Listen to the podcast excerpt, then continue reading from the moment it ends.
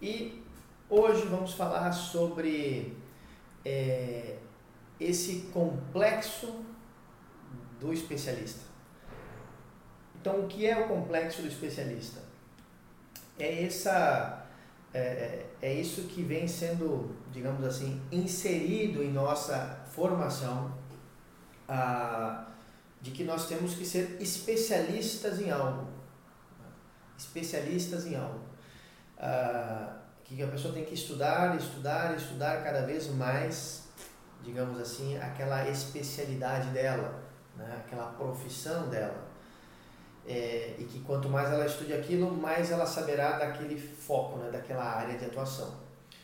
Isso, é, vamos dizer que tem seu fundamento, porém, quando nós começamos a atuar de uma forma mais generalista, é, nós temos condições de termos mais criatividade para é, atuar frente a diversas situações da vida.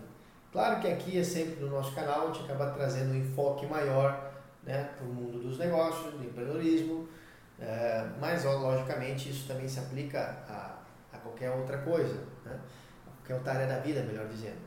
Mas é, o, a especialidade a grande realidade é que ela nos tira a criatividade.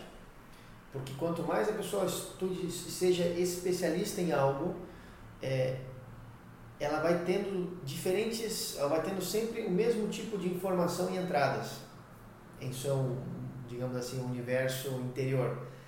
E isso faz com que a pessoa tenha sempre saídas, né? ou seja, as entradas de dados sempre são as mesmas e as saídas vão ser logicamente sempre as mesmas.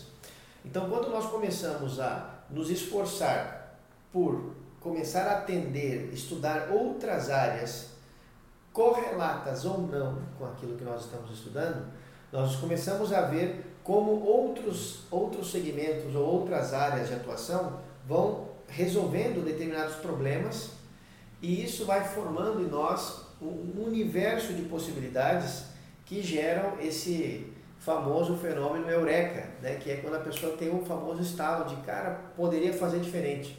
Então, se a pessoa ela é ah, um engenheiro e estuda só sobre engenharia, engenharia, livros de engenharia, artigos de engenharia, vídeos de engenharia, ela está somente submersa nesse meio, as suas soluções, é, pode, obviamente quando surgirem problemas, as suas soluções vão estar em meio a essas entradas de dados que ela tem. Agora, quando ela começa a, a digamos assim, a, a, ter um universo mais horizontal de entrada de informações, ou seja, ela estuda arte, ela lê livros de, não sei, de economia, de cultura, lê sobre outros segmentos e áreas que, que, que inclusive não tem correlação nenhuma, e ela vai vendo como outras áreas e outros segmentos é, vão resolvendo os seus problemas, atuando frente às situações isso vai gerando entradas de dados, né, é, digamos assim, informações que vão dentro de nós gerar essa, essa mescla e esse fenômeno que sai aí afora, que são as famosas ideias que surgem, é, porque o ambiente para que a criatividade aconteça, ela, ela deve ser alimentado em nós.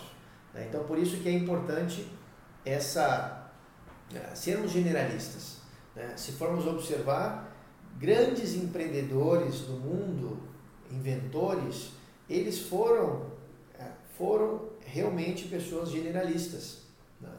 Então, se formos observar é, esses grandes ícones da Idade Média, né, como o próprio Leonardo da Vinci, para a gente voltar bastante aí na linha do tempo, é, é eram pessoas que estudavam ciência, estudavam é, o corpo humano, estudavam arte, tipos de arte distintas, praticavam, né, estudavam engenharia, é, enfim, faziam realmente uma mescla de muitas entradas diferentes, gerando assim saídas uh, criativas, soluções, grandes projetos. Nesse caso, falando de, de grandes é, artistas, né, resultados que, que marcam, digamos assim, a pauta desse mundo da arte até hoje, falando de artistas.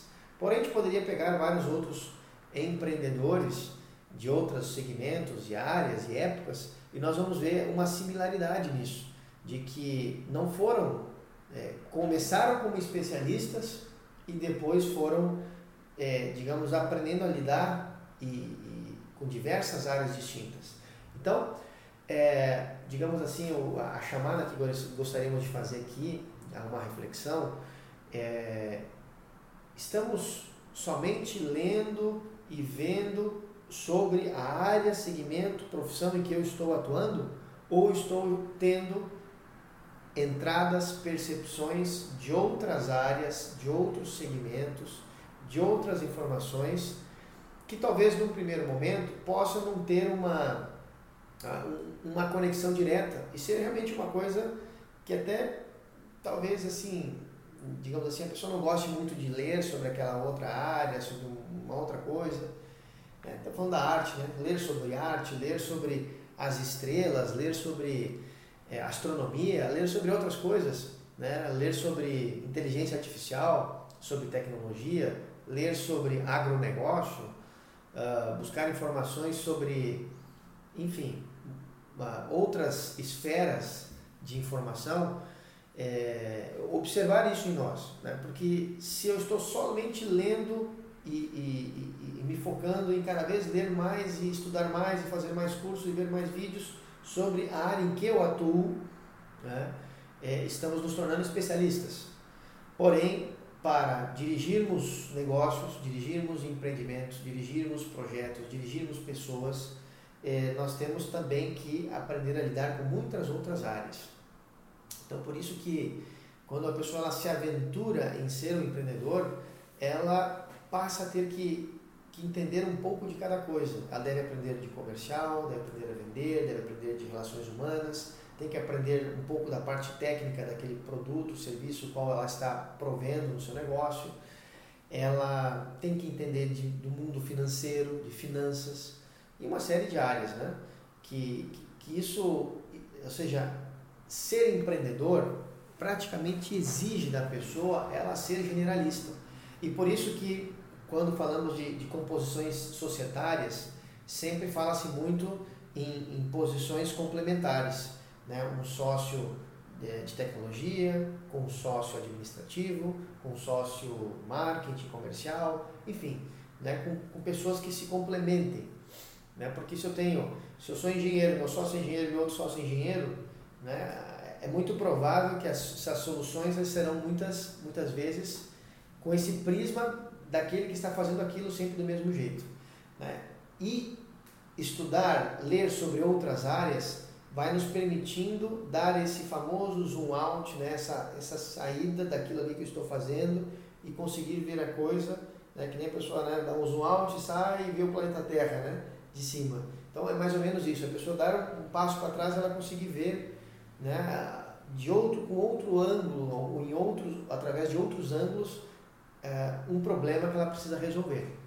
Então, uh, fica aí nesse, nesse vídeo aqui, nesse áudio, é, um pouquinho essa, essa reflexão sobre como está o nosso processo de estudo contínuo, de aprendizado contínuo. Ele está sendo um estudo especialista ou está sendo um estudo ou, ou, ou, ou está, dando, está dando os passos de uma forma mais generalista.